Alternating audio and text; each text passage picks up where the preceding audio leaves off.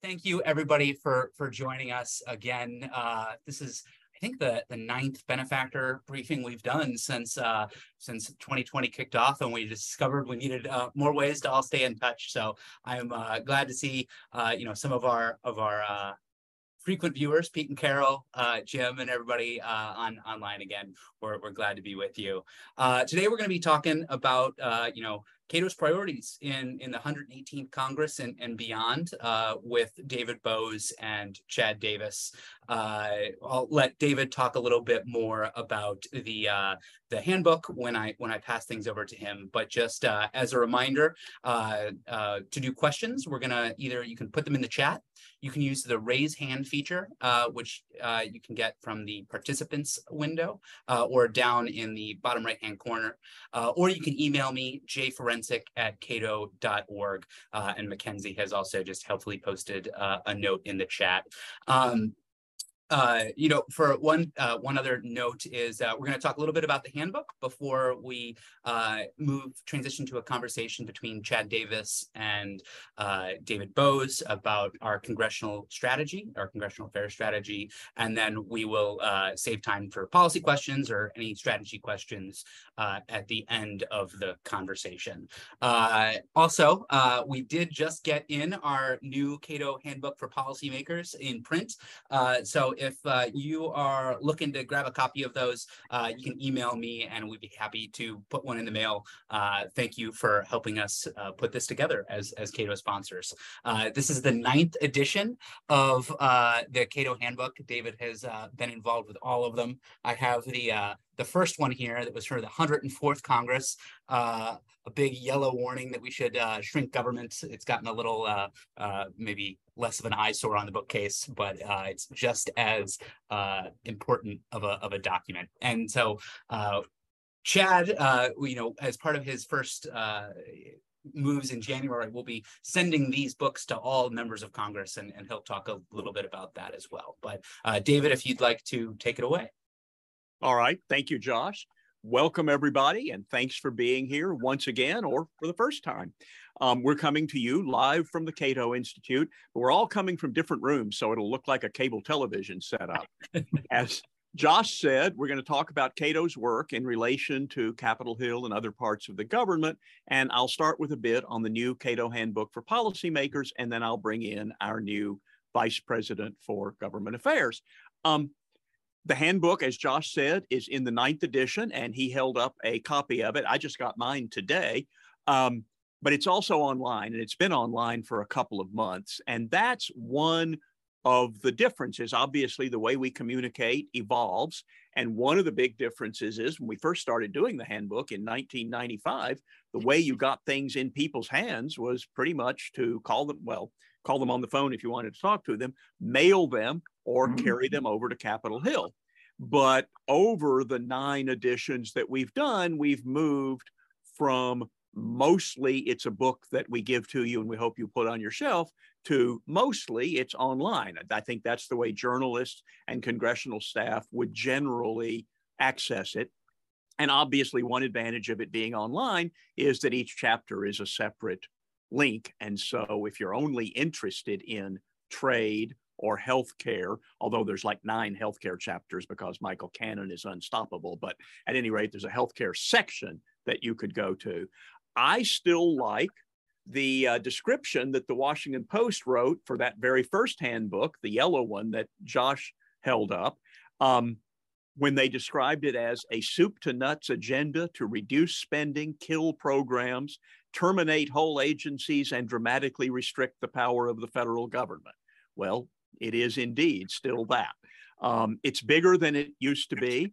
Um, the first one had 39 chapters. I think this one has 77.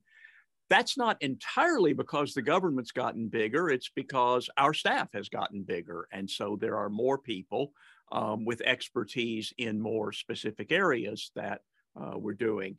Um, what's new in the handbook? Obviously, a lot of the issues we talk about what we suggested that they do two years ago or six years ago, they still should do because they haven't changed anything fundamental.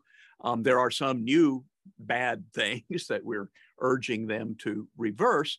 Um, one difference is we created a new section there at the top defending our constitutional republic because after uh, January 6th and a few things like that, that seemed like an important issue. The good news, and, and maybe we'll talk about this a little later, is that we already won a victory on what the handbook says. That, uh, uh, uh well, the chapter on election law includes uh, reforming the Electoral Count Act, which addresses how do you actually formally count the electoral votes, what's the role of the vice president, et cetera.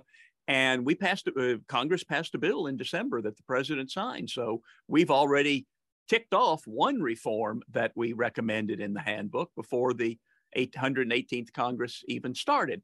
Uh, we've also got chapters in there on how to do honest redistricting, um, fixing the problem of vacancy appointments in the federal government. That's really gotten out of hand.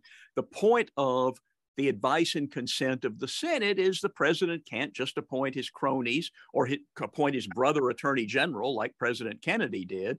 The Senate gets to look over his appointments.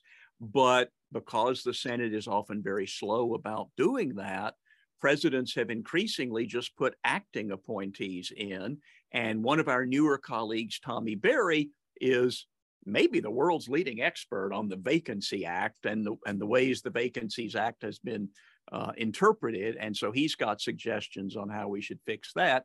And then, of course, a perennial uh, interest of ours is reining in the executive branch. We want to rein in the federal government, but even within the federal government, we want to rein in the executive branch. Um, just one more thing I will say about the handbook. Um, as I hope you've noticed in your communications from Cato, we have a program organized around defending the free economy. And in this book, um, we have a new chapter called The Importance of Growth. And that's where Ryan Bourne talks about why so many problems would be improved if economic growth was stronger. And we ought to be thinking about that as sort of the fundamental thing you talk about when you talk about economic policy. And so the importance of growth, the priority of economic growth. And as another colleague said a few years ago, if you could just get Washington to talk about, let's say, the importance of growth rather than the importance of inequality, even the bad ideas advanced to improve economic growth are probably better than most of the ideas that are advanced for some of these other causes. So let's get everybody talking about growth. And that is obviously related to the chapters in the handbook on economic policy, but also the new sort of sub handbook from Scott Lincicome and his colleagues in the economics world. Um, what's the what's the actual title there, Josh? It is uh, empowering the new American worker. Yes, uh, empowering the new empowering the new American worker. So, this is partly a way of taking free market ideas and specifically saying, how do they affect workers? Because, as you know, a whole lot of policies are advanced under the guise of being good for workers, being good for labor. And we want to say, yes, here are a lot of policies, including school choice and Social Security reform, that would be good for workers. Um, in a relatedly, we have significantly expanded our um, fiscal policy team recently. Uh, we added Romina Boccia. Uh, we added Mark Joffe, and we're actually adding another person who I'm not sure has told his current employer or whatever. So I probably shouldn't mention his name here, but we will be getting another experienced fiscal policy analyst joining us anytime now. Um, so that's the handbook. If you have questions about that, feel free um, to email your questions to Josh, put them in the chat, or use the raise hands button at the bottom of the screen. Now I want to talk with Chad Davis, our new Vice President for Government Affairs, about the work he's going to be doing. Chad uh, just joined us, I think, in November. Um, he spent a dozen years working in Congress, including seven years with the Senate Banking Committee. Uh, after that, he worked for two years doing Capitol Hill outreach for the Federal Reserve, and more recently has worked at the FDIC and then the Federal Housing Finance Agency. So he's got a lot of experience in how congressional offices work from seeing it on the inside, how people work with congressional offices from doing that on the outside, and also how the federal agencies work. And some of our work involves talking to people in the regulatory agencies, places like the Fed and the FDIC and so on. And he just joined us in November as our Vice President for Government Affairs to expand our outreach and impact here in Washington. So, Chad, welcome to your first benefactor briefing. Thank you, David. Appreciate it. Um, I am excited to talk more tonight, field any questions that uh, people may have, and just talk a little bit more about uh, uh, the vision of how it is that I hope I and my team can help uh, advance, uh, you know, the mission of Cato. So you're new here, but you've been here a couple of months. So what's your plan for Cato's government outreach? Yeah, the the the biggest thing that uh, I, I, think we can do to be helpful is to build a a team that has had a, a very diverse set of experiences, um, experiences with different committees, different offices uh, throughout the Congress. Um, Cato's reach uh, issue wide issue wise is quite wide, um, and so to do that, uh, I think we need to have uh, a, a, good group of folks whose strengths complement each other, uh, not duplicate uh, each other, and and really get to know the issue areas that they're going to be working in, the scholars that they're going to be working with, um, and and and build this out in a way that allows us to maximize everybody's time and to maximize uh, the outreach that we can make. So I know you're new, but I mentioned a uh, a legislative victory that we had in December. Maybe you could say a little more about that. Yeah, uh, and uh, in no way will I take credit for this because uh, great people were working on this uh, before I got here. But it's a great uh, victory for Cato, and I think shows that um, when we stick with an issue, keep talking about an issue, we can really educate the public. Um, and as you mentioned, it was uh, the Electoral Count Act. Um, you know, this is an issue that that when it first people started to talk about it, I think there was some nervousness uh, from some members of Congress. Uh, there was an education campaign uh, that that went on over a, a number of months. Um, uh, Thomas Berry has done a lot of work on this; others have too. Uh, and at the end of the day, it, it was something that was voted out of the Rules Committee, which was a committee of jurisdiction within the Senate by a 14 to 1 vote. Uh, it gained the um, uh, it gained the the support of both the majority and the minority leader in the Senate. Uh, it was able to to be included without objection into uh, uh, the the large spending bill that we may have some other concerns with, but in this particular instance, it was a win. Um, I won't uh, put myself out as an expert on the policy, but just to throw out a few highlights uh, in case people aren't aware. Um, clarified that um, um, uh, you know that the electors are set on election day, and unless there's some sort of natural disaster or attack. Uh, clarified what the vice president did and did not have the power to do. There was a lot of debate around that. And then the big thing was it raised um, uh, the number of um, members that need to object uh, to certifying electors from just one member of Congress to 20% uh, in, in both chambers. So uh, again, ideas that that one uh, support from a wide variety of members, um, and, and, I think really showed what you what you can do when you go on an effective public education campaign. Well, that's right. And I think, you know, we had three scholars who did a good bit of work on it and our uh, existing government affairs team. And a lot of some of that was, as you say, public education, but a lot of it was talking to people privately in meetings, in meetings from the Republican side, the Democratic side, the House side, the Senate side, getting people comfortable with um, this law was badly designed 150 years ago. That's a it's a sad thing to think that a law passed by Congress would have been badly designed, but this one was. And yeah. so, in a sense, we were just cleaning up mistakes that uh, long ago Congress had made. Um, I understand that we might have had some modest influence on immigration policy recently too. Yeah, we uh, we had um, uh, David Bier and other scholars that uh, had been working for some time, uh, advancing some some modest changes around immigration policy, And um, uh, the Department of Homeland Security and the president uh, recently announced that a lot of changes that they had been working on and advocated are, going to be put into place. It it um, expands into four countries now, a program similar to what we had been um, uh, underway with Ukraine, allowing sponsorship of people uh, in the U.S. of uh, folks that are trying to enter the country, um, allowed for application of asylum at the border, um, allowed for or, or im- implemented some additional um, uh, security measures as well, uh, and and again shows uh, what can be done when you have effective policy from people that know the issues well and are willing to engage uh, with the government. This time, not the Congress, uh, engaging this time uh, with the uh, executive branch. Yeah, that's right. Uh, Congress can't seem to find a, an agreement on anything for immigration. So whether it's President Obama, President Trump, or President Biden, all the action is coming out of the executive there. Um, so we have a new Congress, just started last week, um, a little bit slower than they expected.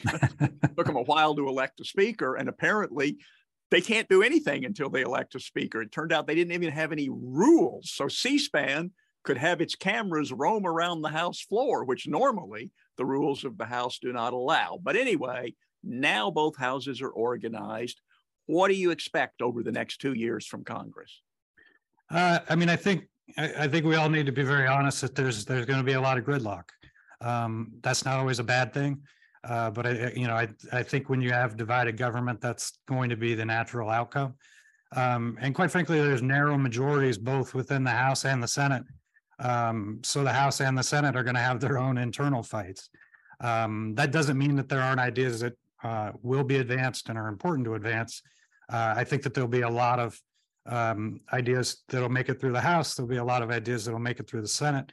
Uh, within that, there'll be a lot of debates around those ideas and opportunities to really um, talk about things that we want to talk about. Um, but I won't sit here and say that I expect um, large, grand reforms uh, to pass the House and the Senate and be signed by the president. Um, I think that that this Congress is going to be largely about setting up ideas for whatever shift we uh, may occur in the next two years. I always have a sense that when I read bipartisan vote, I know it's a spending boondoggle. but our late sainted chairman, Bill Niskanen, who had been a longtime Washington observer and a, uh, a student of statistics, concluded that divided government was better for both fiscal restraint and staying out of war. What's your perspective on divided government? I think I think that's right. You uh, you in a lot of ways, at least through the congressional process, uh, you force negotiations that don't happen when you have unified government. And divided government can be the two chambers being of different parties like we have now. Divided government can also occur when you have a president of one party and two um, and, and the other party controlling both chambers of Congress.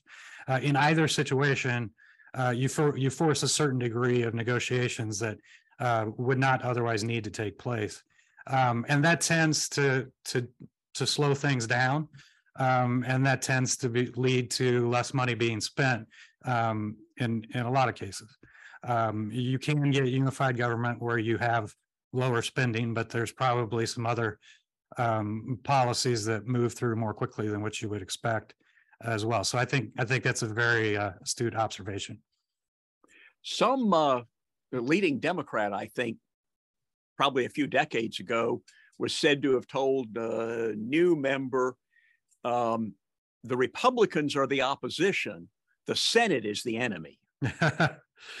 yes, uh, there is there is a lot of that. Uh, having worked on both the House side and the Senate side, um, I can assure you that the staff uh, also keeps that in mind as well. I uh, I can remember uh, being a young staffer and hearing uh, staff talk about that uh, as well. There is there is a certain amount of that. Now, you you do get members that work um, across chambers, but there's a there's a natural rivalry between the two chambers for sure. So, if we have divided government, does that present more of a temptation for the president to start legislating by fiat? eh, absolutely, it pushes. When, when a president doesn't feel like, for whatever reason, uh, that they're able to move their agenda through the Congress. You naturally have a shift to, um, trying to advance priorities through, uh, um, the executive branch and, uh, other agencies.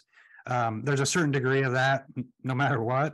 Um, but, but it, it absolutely puts more pressure um, on, on the agencies uh, themselves to move forward without additional congressional action. And we have a couple of chapters in the handbook on how we might try to rein in the presidency. One of the problems there is the founders expected that each branch of government, legislative, judicial, and executive, would be jealous of its own powers and would exercise constraints on the other two um, uh, branches. But it seems in our modern world, the parties have become so partisan and so polarized that they simply won't do anything about a president of their own party. And obviously, unless you have a basically a veto proof majority in both houses wanting to impose a restriction on the executive, it's not going to happen. And, you know, I sort of wish a president would shoot a man on Fifth Avenue just to find out if, in fact, the members of his own party would not do anything about it. Yeah, and and I think on top of that, we have uh, a trend over, and and I, I won't even say just the last few years, trend over um, a decade more uh, of wider latitude within uh, legislation that it, that is passed. Um, you know, that I, I came up through the financial world, so uh, you know those are the areas I'm most familiar with. There was a, a tremendous degree of latitude given to all the financial agencies uh, through um, uh, Dodd Frank, and and you know that's not by any means the only large bill where that's been the case. So um, you get you get more you have a more aggressive executive uh, certainly, and then you also I think paired with that have a higher degree of latitude for executive branch agencies and independent agencies that, that are implementing the bills that are out there. Yeah, I see outrageous things sometimes that I think Congress is doing, um, or or a, leg- a, a, a, a regulatory agency is doing, and then one of my colleagues who knows the law better. Um, I always say I'm the first in my family not to be a lawyer, but we have a lot of lawyers here I can consult, and they will say, well, yeah, it's kind of an outrageous thing to do. It's going to cost the economy money, but the the statute gives the regulatory agency the power to make decisions like that. Yeah, no, it's, it, it's absolutely true. When I when I worked on the Hill, I, I worked for a uh, with a staff that was a bit more um, uh, hesitant to do that, and, and, you know our our staff director at the time would ask us, "All right, you might be okay giving the authority to the person that's there now, but what's the next person coming in going to do with it?" Um, and and that's a that's an attitude that I think um, would be uh, it'd be beneficial if that attitude was a little wider through Congress, but that's that's not been the trend. Uh, it would it would absolutely be a reversal to to start moving in that direction again. By the way, just to tell you what ticked me off when I got up this morning and started reading Twitter was I didn't read anything about this before, but apparently in the last Congress, maybe it was even the Congress before that, but I guess the last Congress, Congress put a, a clause in one of these bills it passed that said members of Congress can now be reimbursed for their um, lodging, accommodations, and other expenses while they're in Washington. And that strikes me as a huge salary increase, which there are laws about when and how Congress can increase its own salary. This seems like a secret under the table increase in congressional salary. It's expenses, of course, but if Cato suddenly passed a rule that we get our, our, our lodging and our, our room and board paid for in addition to our salary, I would consider that an excellent salary increase. Uh, certainly, when you uh, you take large expenses off the table, it uh, it certainly is a a nice bump. I didn't see the particular um, uh, piece that that that you you're referring to, but there has been a trend towards um, allowing for more and more expensing of certain things for members of Congress. Well, uh, you, certainly. you, you see, you're a professional Congress watcher, and you didn't know they did this. that uh, that bill at the end was was quite significant and Yeah. large. Well, anyway, um, are there particular policies this year that you think uh, you will be prioritizing on the Hill? Uh, yeah, um, as I mentioned earlier, I think a lot of this will be uh, trying to get ideas out there to get them introduced because a lot of large bills um, are not written overnight right before they get passed. These are bills that have been introduced in smaller pieces by other members. Uh, we talked a little bit about Scott's book. Um, uh, Scott is is hopefully coming to DC uh, later this month as well as next month. Uh, we'll be promoting a lot of the ideas within um, uh, within his book. The handbook obviously will be going up. That's a kind of soup to nuts as you as you mentioned. Um, but then we have uh, an- another more focused piece coming in the financial services space that uh, we're going to be up promoting uh, with the banking committee, House Financial Services Committee uh, in in uh, early spring as well. Um, you know, that's kind of the first 90 days approach from a high level. There'll be other opportunities that um, you know I hope I hope come up uh, as we're going through those. Uh, but as we're building out the team and thinking of ways to increase the um, exposure that we can give the scholars, I think um, starting with uh, pieces like that that are out there that are ready to go are going to be uh, some of the things we concentrate on in the early days of the Congress. Um, it it it's really a, a benefit to staff um, when you have uh, ideas that are ready to be taken and ready to be turned into legislation. Um, you know, one of the things we haven't talked about is anytime you get a, a new Congress, uh, you have uh, you have a certain number of new members that are brand new to Congress. You have members that are new to certain committees. And the members themselves, the staff, they're all looking for ideas that somebody doesn't already own. So to have these things ready to go at this time, I think is a real uh, benefit to um, uh, the Cato scholars, the ideas that we're trying to advance. And so we're going to be trying to take advantage of those opportunities as kind of the first step for this Congress. So, a lot of what happens in Congress, not enough of it, I suppose, but a lot of it is kind of small ball, small changes in existing policies. And that's presumably what you are often talking about with Congress, uh, members of Congress or their staffs.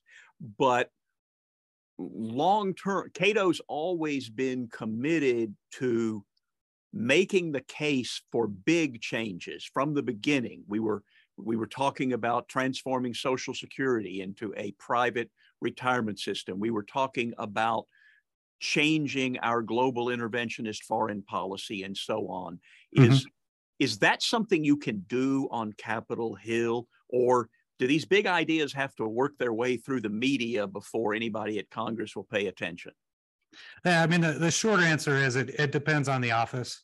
And part of what we're going to need to do is to know the office, know the audience, know how to talk to them. When I was on the Hill, I very much enjoyed having conversations um, uh, with Cato scholars, with others that were big ideas. Um, many times I'd be very upfront that, you know, this is not something that we're going to be able to take and just put into a bill and move it as is. But it was helpful to me to think about things in a way that start with the ideal, start with where we're at, work um, towards that ideal, see what we can get through uh, committee, get through the floor, get uh, signed into law.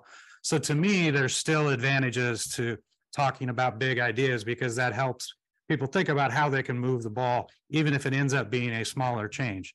Now there are there are offices that that only want to talk about you know kind of small ball change here and there, um, and and you have to know how to to talk with them, um, and and our scholars, quite frankly, have to be um, have to understand you know where they can get the maximum value for the ideas that they're putting out there, and sometimes it's going to be a smaller change here and there, um, and and that's that's hopefully something that I and the team is are going to be able to help with and and have conversations and identify opportunities, big and small.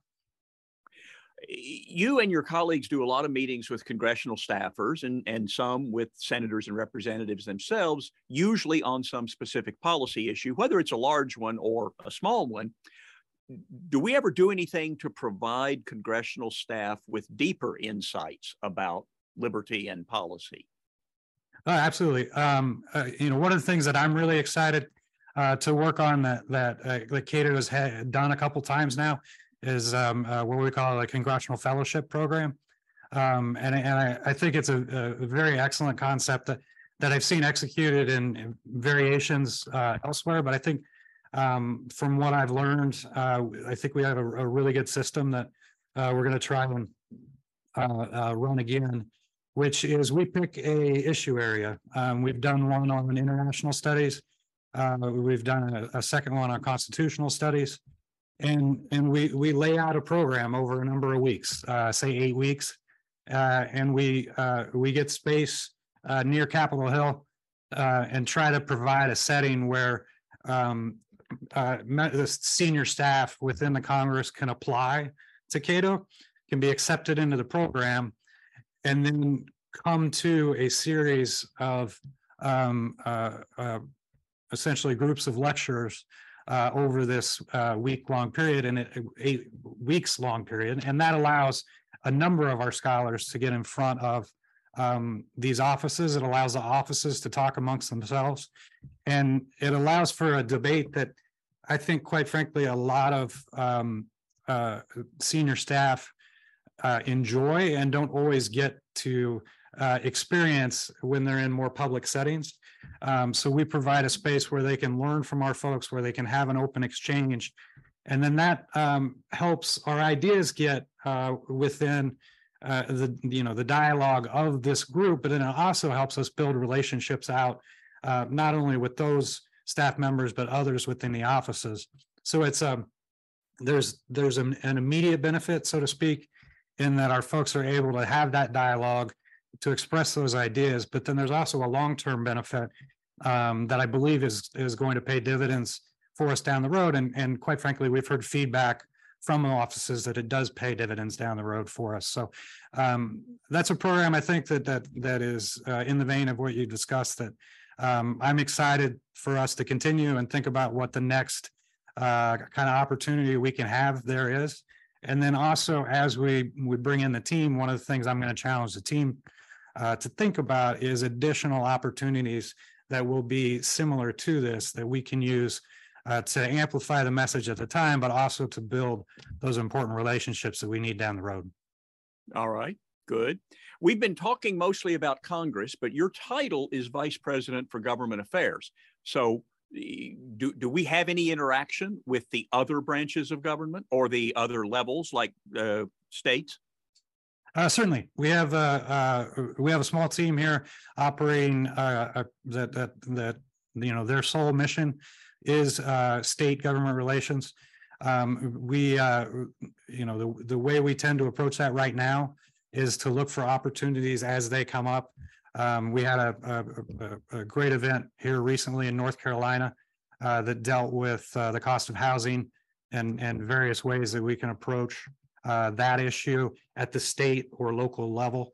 Um, and I think there's going to be more opportunities on housing because there's a lot of areas, as I'm sure you're aware of, um, that that is already high and escalating even more quickly. Um, I think that issue is going to provide us a lot of opportunities. Um, at the state level, we're going to continue to uh, look for um, other opportunities. Uh, the team's done a lot of work as it relates to the Jones Act and and how the um, uh, you know that that can be impacted by the states as well. Um, at the federal level, we talked uh, uh, just a bit uh, about the the immigration. Uh, I think victory uh, for Cato that that we had, and that involved the Department of Homeland Security. So that's an example. Um, you know where we can start to have an impact at the agency level. Um, you know the federal agency scene is is quite wide, quite broad. Um, so those are going to be opportunities that we're going to have to kind of take up as they come. Um, but but we're certainly going to be looking for those opportunities because as we discussed, there's likely to be a push to do more and more policies through the executive branch. Right. Okay. All right. Um, I want to uh, uh, open this up and let other people in, uh, ask questions or make comments. Um, and as we said, you can email those questions to Josh or put them in the chat or use the raise hands button. Um, I've got more questions. Josh, do other people have questions? Well, uh, John Early had a question about the Jones Act, which we uh, briefly touched on there, but I thought I'd just add a little bit more color to that uh, on federal agencies. Uh, Colin Grabow let me know uh, that he had a meeting with members of uh, the Federal Reserve and economists over there that are taking a, a, look at our Jones Act work and, and some of the monetary and financial implications they have for, you know, the inflation we're facing, especially if you're in you know Puerto Rico or Alaska. So I think that uh, it, that's probably the best example that I can think of of just of Cato establishing a narrative and just really hammering home that these issues uh, can affect, you know, the pocketbooks of somebody trying to go to Walmart and and get groceries for their kids, all the way up to the largest corporations of America. And and so I think that that is, the more we can continue to build those coalitions and stay focused on the ideas, is is the more likely we are to achieve the success uh, that Cato's mission kind of kind of sets out. Uh, so I'll let uh, you know if, if anybody else has anything to say on the Jones Act, I'll let either of you uh, take it away. I will just say that the Jones Act is a classic example of, you know, the problem of concentrated benefits and diffuse costs. Everybody who isn't involved in the US shipping industry knows that this is a bad idea. But most of us, well, first, most Americans don't know anything about it, of course. Economists who have looked at it businesses that are aware of it and aren't themselves the shippers are aware that this is costly. It hurts places like Puerto Rico and Alaska, but it hurts everybody. Um, it makes things more expensive. But the people who really know about this and who are watching their member of Congress. And if any member of Congress ever says, you know, this seems like a bad idea, they're going to hear from the shipping industry. And that's a real problem when you try to go after an existing regulation, because every regulation creates generally a few winners and a lot of losers. But the losers, there are 10,000 government uh, programs that are costing each of us a dollar or a, li- a little bit more in cost at the grocery or a little bit more in taxes and so on. But the one program that you're benefiting from, that could be worth thousands of dollars to you. That could be what keeps you employed in the shipping industry. And so those are the people they hear from. So it's a big lift, it seems to me, to take off uh, uh, to, to take on something like the Jones Act. But Chad may have something more up to date on that. Uh, uh no, I, th- I, think the policy, uh, I, I, cannot say better than you. Um, I'll just say from a, a, a, the way we've been approaching it thus far is um, uh, trying to advance model legislation within uh, some of the groups that work with the state legislatures um, to to to to give them uh, a look at how they might be able to to make some changes in this area. So uh, strategically, that's how we've thus far been approaching it, and we've had, I think, some success there. And so we're we're going to continue to pursue that. And and uh, Jim also had a question about qualified immunity, which is is a similar story on the on the state level. Uh, we've had great success in in getting that mainlined in, in the states, and uh, Colorado and uh, New York City, I believe, passed qualified immunity uh, bills at, at, their their level. So, are there any other qualified immunity projects you have have uh, focused on, Chad, or is there a different direction that they're going there with? um, yeah. I'm sorry, I thought I heard somebody. Uh, it, I don't, have a necessarily a change in strategy on that yet. Uh, just continuing to look for opportunities and to build on the success that we've had. Yeah. Um, so one of the chapters in the the newest handbook is about uh, congressional resurgence, and uh, the House Speaker race, uh, well, race, kerfuffle, whatever we want to call it, uh, is is in in some way uh, an example of congressional resurgence. Uh, so I'm just wondering if either of the the two of you have any thoughts about is Congress getting a back, backbone, or is it just uh, Matt Gaetz having strong hair product? Yeah, I mean, I think in in this instance, uh, it, you know, it's an example of um, an internal backbone um, you know, it, when you have such narrow majorities, um, uh, you tend to see an outsized influence uh, with with a handful of members. Um, you know, we've seen it on the Senate side too. Maybe not quite as as dramatically as what we witnessed the you know in the last week or so in the House, but uh, um, you you definitely get members that become more assertive uh, when you have those very narrow uh, majorities that we see now. Um, whether it translates into, um, you know, Congress reclaiming more power, uh, that uh, probably seems more difficult because they would need to be able to come to agreement with uh, the the Senate. Um, and and it seems like the issue areas where you're likely to see agreement there are are, are pretty slim. Um, it's not to say there won't be any. Um, there's still going to be funding bills, and there's always things good and bad tucked into those funding bills. Um, so there there there will be opportunities on the margin. Um, but I don't know if if if what we saw within the House is necessarily going to turn into a a unified kind of position against uh, you know more executive branch authority, so to speak. You know, it was interesting. There have been two columns by senior Washington Post uh, columnists uh, this week that kind of praised what the Republicans did. One of them said they should argue about who their leaders are. It shouldn't just be a fix, and contrasted it to what the Democrats did, which was they had three 80 year old leaders in the House who had been in those positions for 20 years. And they finally decided that they were all going to step down at once this year. And three younger leaders were just unanimously elected to the three highest positions in uh, the Democratic caucus. And this one author said, all these former senior class presidents in Congress all these ambitious people and nobody wanted to challenge for any of these three positions, that's a real Democratic centralist party. And then the other columnist said, since the speakerships of Paul Ryan and Nancy Pelosi, Congress has just stopped being allowed to actually debate, amend, introduce amendments, vote on amendments, actually vote on legislation other than here's the legislation the leadership has put on the uh, uh, put on the table, and everybody in the majority party should vote for it now. And she said it's correct that members of Congress should be involved in open debate and everything. Now, I was amused by one of her points, which was but when you have narrow majorities like they do in both houses, sometimes you might not get any legislation at all if the leadership didn't rule with an iron hand. And I'm thinking, yes, when the American people did not give either party a strong mandate for its agenda, then you might not get much legislation, which is okay with me. Uh, so William has a question here. Uh, one he asked his colleagues, can you name a thing that government does better, more efficiently, or more innovatively than the private industry? Uh, you know, I think that uh, the FAA is probably not a great example this week of more efficient, but is there anything on uh, that, that strikes the two of you?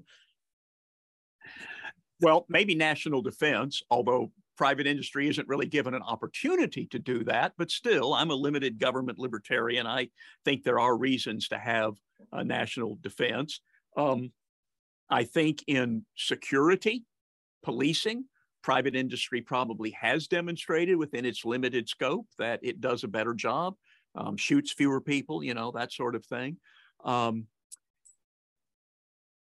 everything else, uh, it seems to me, the more we understand about the way the market works, the way government works, the more we know that government will always be less efficient than a whole bunch of competing enterprisers, entrepreneurs in the private sector looking for a better answer than other people have found. And so, even if you say, well, look, the government space program gave us Tang and a couple of other things, I guess, the question is if that money had been left in the private sector, do you really believe it would not have created more benefits for society? So, I would say that no, I cannot name other than like I say, national defense, I can't think of anything that we're better off leaving in the hands of centralized government. I have a lot of trouble uh, checking out books that I want from the little free library. So I think government is probably a little bit better at running a public library. Uh, that's, you know, I'm really stretching there though. that's the best I got. Chad, you got anything? I mean, I, I, I don't think any of us would be on that, on this call right now if we uh, had a list that was very long. Um, you know, I, I grew up with the traditional police, fire, national defense type uh, philosophies. I think even in certain circumstances, one might argue that private sector is pretty good at doing some of that stuff. But uh, there's there's definitely in my world a very short list. So uh coming from kind of the the banking world, uh, Chad, are there any particularly policies that you think would really promote that that abundance agenda uh, that we were talking about at the beginning of this call? Uh, yeah, I mean, I think uh, you know we, we we've talked. Uh, our scholars have talked about um, the impact that uh, restrictive zoning can have on housing supply. Um, you know, that's something that comes to mind at the local level. Um, you know, one of the things that that I looked at a lot when I was on the banking committee was policies related to the secondary mortgage market. Um, and specifically Fannie and Freddie's role um, and and FHA. And I think you get um, a lot of the private market crowded out of that um, market because of the policies that we have. Um, and with uh, a more vibrant private market in that area, I think you could see a lot of a lot more um, creativity. But I want to be um, I want to be uh, careful, and you know, a lot of people blame the the financial crisis on creativity and lending. I don't I don't agree uh, with that um, approach. I think creativity and lending is fine and and a good thing uh, when the risk for that creativity is borne by the people who are um, are thinking creatively. And I think you could get uh, a lot of different types of mortgages that could appeal to different people in different ways uh, if uh, if our mortgage market didn't crowd out quite as much private competition. So um, I think we have uh, a situation now where um, eh, you know private companies, private lenders enjoy the success of, of mortgage lending while the taxpayers uh, uh, get the bill for the failures. Um, so that's one of the biggest things that that I spent a lot of time thinking about when I was on the committee, and I still think is a, a unresolved issue from the financial crisis. Chad, uh, so go David, ahead, oh, were you about to say something? I, I was going to go to the next question. That's fine. All right, well, let's go here. Let's go to John early here. It seems uh, education choice and widely supported. John, could you just uh, do you want to unmute yourself and just ask uh, ask your question? Trying to do it.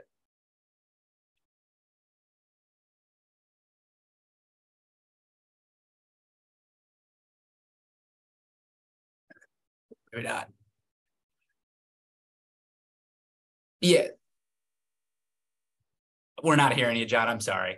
But uh, it's it's all good. Uh, it seems like education choice is a, a big and, and uh, supported opportunity. It's something that we, we focus in on at Cato. But uh, are there, you know, do you think that that is is really a state level uh, piece that, that that your strat team will be working on, or uh, are there national uh, initiatives that that uh, could take place as well?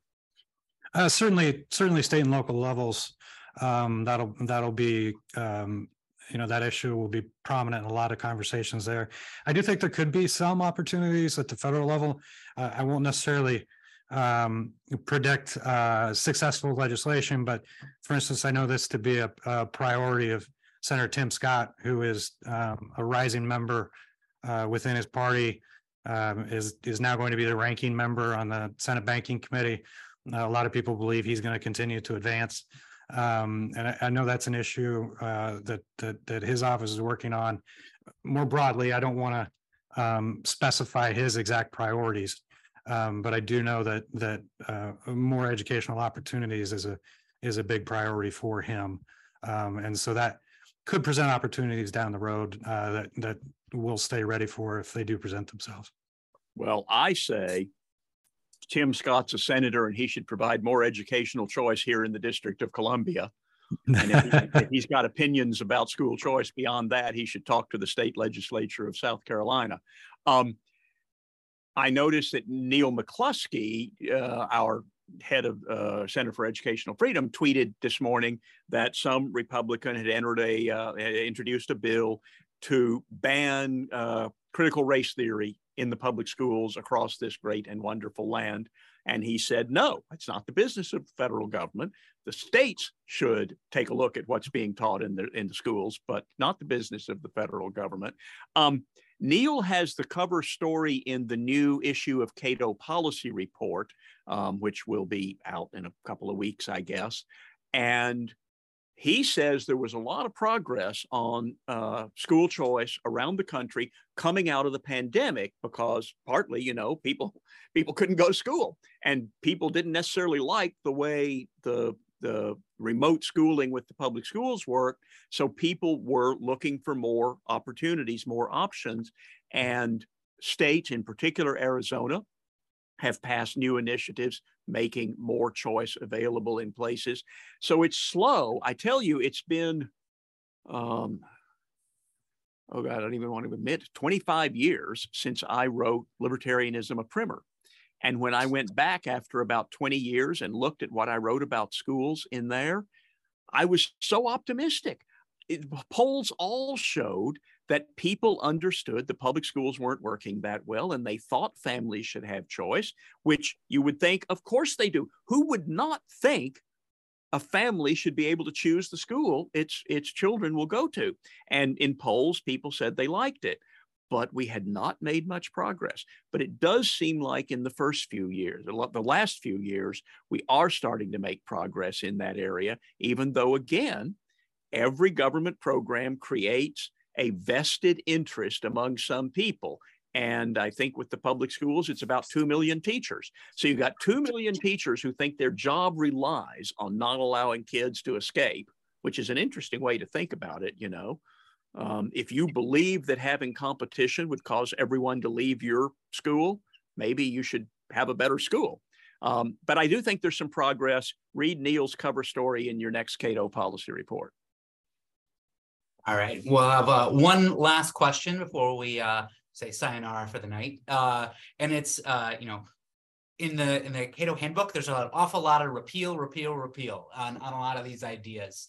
Uh, and I was just wondering, you know, the I was reading Will Duffield's paper on jawboning against free speech, and I was wondering, David, if, if you just have any thoughts on on what sort of a law could uh, protect you know private companies from from that sort of jawboning? And, and by jawboning everyone i mean uh, you know a, a, government actor that's sending an email suggesting that maybe you should take something down. There's not a law about it but they might uh, they might come into your store and break a few break the china cabinet kind of a kind of a mafia style uh, thing yeah, it's a real problem. And it, the problem is that government is so powerful and so all encompassing that any businessman has got to be constantly worried, and it could be on the local level, you know, um, that if you if you don't make a contribution to the mayor, you just might see an inspector coming around to see if uh, your your grass is cut to the right length. Um, and on the federal level, there are so many things the federal government could do. Just open an IRS audit, open a, a financial services investigation, all those kinds of things. So what he means by jawboning is presidential or executive, or it could be congressional pressure to do something the politicians want. But hey, I'm not saying you have to. There's no law about this. I'm just saying, shouldn't you take down that bad information? Or shouldn't you go along with a, a, a raise for your workers? Wouldn't that be a better idea? Shouldn't you look at the NFL right now? Shouldn't you have more diverse coaches? I'm not saying there's any law about you have to have diversity among your coaches, but really the president thinks this is very important for the country. Because there's no law, it's very hard to outlaw it because it's always possible that this company does need an IRS audit or really is doing something skeevy with its financial services. Those are always possibilities. Um, so we try to hem it in. Um, and I, I, must confess, I didn't read Will's paper. Um, so I don't know if at the end he had any particularly good suggestions for how to deal with that. I think it's an open question for, for in a lot of ways, but uh, it's it's a, it's a challenge, and I think that the, this whole Twitter files thing, it, uh, Will's paper came out a few weeks before those those revelations, uh, you could call them, and I think it just goes to show that it, that it was happening, and it was uh, everybody in in in tech knows that that's happening. Basically, anybody who owns a business knows that that that, that happens, and I don't think very many voters are aware of of how much power that even the government coming and knocking on your door has.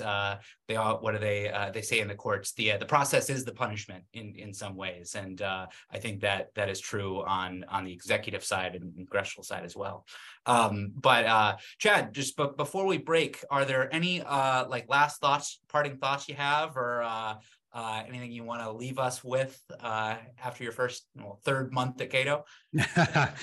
nothing profound. I just I'm I'm I'm really happy to be here. Um, you know, anytime I can be uh, um, uh, helpful or informative um, on on on this call and other things. I uh, really look forward to those opportunities. And um, you know, Cato is an institution that I've worked with for a number of years uh, in different capacities, and so I'm really excited to be able to work from the inside uh, to help uh, hopefully promote the the brand and the ideas um, throughout the throughout all of Washington and the country. Great. Well, uh, thank you to everyone for for joining us. Uh, we hope to see you uh, May 18th through May 21st. We're having our Milton Friedman Prize here in Washington, D.C. Uh, that'll be at the Building Museum a, a couple blocks from Cato. Uh, and then the Benefactor Summit, uh, which is the 19th, 20th, and 21st, will uh, be here at Cato headquarters. Uh, so we'd love to see you for that event.